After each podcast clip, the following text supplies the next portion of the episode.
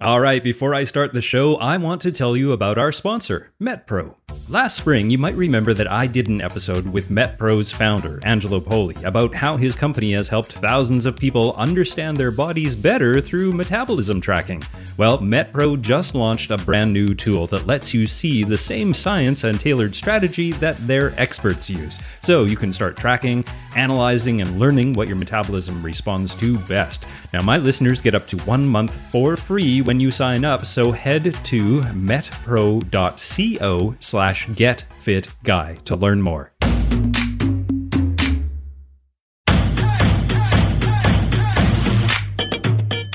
Welcome to the Get Fit Guys quick and dirty tips to slim down and shape up. My name is Ben Greenfield, and I'm the Get Fit Guy. Just admit it. It would be pretty nice if you could walk into a gym and do a workout that burns fat and builds muscle at the same time. There's nothing like the best of both worlds.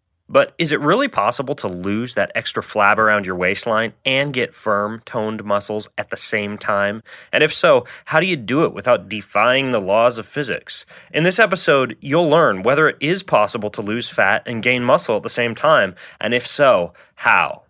Technically, it seems impossible to build muscle and lose fat. And here's why. Your body needs about 2,500 calories to build one pound of muscle. So, if you wanted to make one pound of muscle in seven days, you could eat an extra 350 calories every day. Assuming you're weight training, those extra calories can easily be converted into muscle. But you also need to burn about 3,500 calories to lose one pound of fat. So if you wanted to lose one pound of fat in seven days, each day you would need to eat 500 fewer calories than you were burning, so that your body would use your storage fat for energy instead of the calories that you're eating. Unless you have a very cool physics defying trick up your sleeve, it's impossible to eat an extra 350 calories a day to build muscle and also eat 500 fewer calories a day to lose fat. So, at first glance, it should be impossible to both build muscle and lose fat. But in a situation like this, the best place to turn is science, which can tell us whether something that seems to be impossible may actually be possible. One study from California State University tracked a group of healthy men for eight weeks. The men ate a lot of food, over 4,000 calories a day, and did weight training four days a week for 60 to 90 minutes. These men gained an average of six pounds of muscle, but also gained a half pound of fat. But in another study, men also trained with weights several times a week, and this time they ate just a little over 2,000 calories a day. This group gained two and a half pounds of muscle and lost over seven pounds of fat. A similar set of studies were done on women. Women who performed weight training workouts for eight weeks but didn't diet added 2.4 pounds of muscle but also didn't lose much fat. In the same study, a group of women who dieted added a pound of muscle over the same time frame but also lost a significant amount of fat. So far, you've learned that you can gain muscle and lose fat at the same time, but you need to be willing to gain muscle at a significantly lower rate than you would if you weren't trying to lose fat at the same time. So, perhaps the most interesting study is a study of 14 women who were on a significantly small 800 calorie high protein diet. Seven of the women lifted weights for 30 to 40 minutes, three days a week, and the other seven women dieted but did not lift weights. Both groups of women lost 33 pounds, but the group that weight lifted actually increased their lean muscle mass by 6%, whereas the women that did not lift weights lost muscle along with the fat. So now you've learned that if you want to lose fat and build muscle at the same time, you can even do it when you're dieting on a very low calorie diet, but you have to lift weights. Now, there's one missing key that will make it far easier to lose fat and build muscle at the same time. Rather than simply going on a low calorie, high protein diet and lifting weights, you can get much better results if you cycle your calorie intake. No, this does not mean that you eat while you're on a bicycle. What it does mean is that you fluctuate or cycle between a period of low calorie intake and weightlifting and a period of high calorie intake and weightlifting. Although you can lose a significant amount of fat with this strategy, it will also allow you to build muscle more quickly than simply dieting.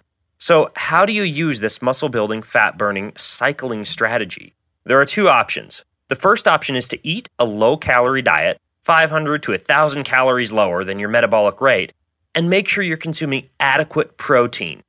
If you need to read more or learn more about how much protein to eat, check out the episode Do Muscle Building Supplements Really Work over at getfitguy.quickanddirtytips.com. So, you do this eating a low calorie diet and consuming adequate protein five to six days a week. But then, one to two days a week, you eat a higher amount of calories, preferably 500 to 1,000 calories more than what you're burning. This is called your refeed day. And you can learn more about it in the free Get Fit Guy newsletter that gets sent out on a weekly basis. You can sign up for that on the upper right side of the page over at quickanddirtytips.com. So, the second option, which can actually be tougher to adhere to, is to eat the same low calorie diet while weightlifting for three to five weeks, then spend one to two weeks incorporating a higher calorie intake. And I can tell you from personal experience that spending three to five weeks on a low calorie diet can be mentally and physically challenging. So, rather than cycling on a long term weekly basis, it's better to cycle on a week to week basis. Of course, none of the calorie cycling or refeeding methods outlined will work unless you're weight training. So, what's the best workout to lose fat and build muscle? The key is to not overdo it, since you'll already be at a slight calorie deficit. So, for example, three days per week, you can lift weights for 30 to 40 minutes. And then on a fourth day, which would be your refeeding day, you can exercise harder and lift weights for 60 to 90 minutes, since you'll be consuming more calories on that day. If you're adopting the weekly protocol instead, you could go three to five weeks lifting weights for 30 to 40 minutes every other day. And then on your higher calorie intake weeks, you lift weights longer and harder, such as 60 to 90 minutes every other day. I want to tell you about today's sponsor, the FitTrack Dara Smart Scale. FitTrack gives you in depth insights on your fitness progress to help you reach your goals. The Dara Smart Scale measures 17 health metrics, including BMI, hydration, muscle mass, and a whole lot more, and it syncs with the free FitTrack app. So, all your health insights are available, well, wherever you are. And the scale takes up to eight different users, which is something I really like about FitTrack because, well, I don't live alone and it's really nice to have those insights available to everybody in the house.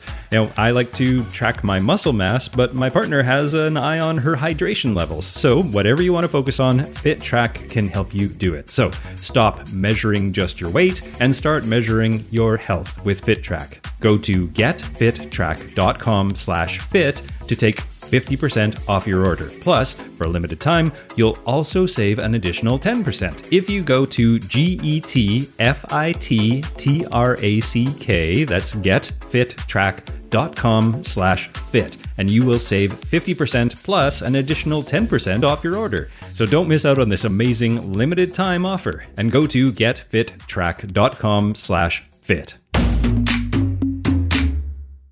Here is a sample program for the 30 to 40 minute weightlifting session and the 60 to 90 minute weightlifting session. For the 30 to 40 minute session, you're going to do these exercises as a circuit three to four times through with 10 to 12 repetitions for each exercise. If you're unsure of these movements or instructions, use the link that I'm going to put in the show notes to see the exercise videos. Number one, dumbbell chest press. Number two, pull up or pull down. Number three, dumbbell shoulder press. Number four, seated row or one arm row. Number five, squat. Number six, deadlift. Number seven, incline crunch. So, again, for the 30 to 40 minute session that you do on the lower calorie intake days, you complete all those exercises as a circuit three to four times through with 10 to 12 repetitions for each exercise. Now, for the 60 to 90 minute session, you do those same exercises, but you instead complete them one by one rather than completing them as a circuit, and you perform four to five sets of eight to 10 repetitions of each exercise before moving on to the next exercise. Now, you'll get pretty good aerobic benefit out of your weightlifting. But if you want to include cardio, just perform a brief, intense 10 minute cardio bout before each weight training session. If you're at a calorie deficit, then doing much more aerobic training than that may actually inhibit the muscle gain.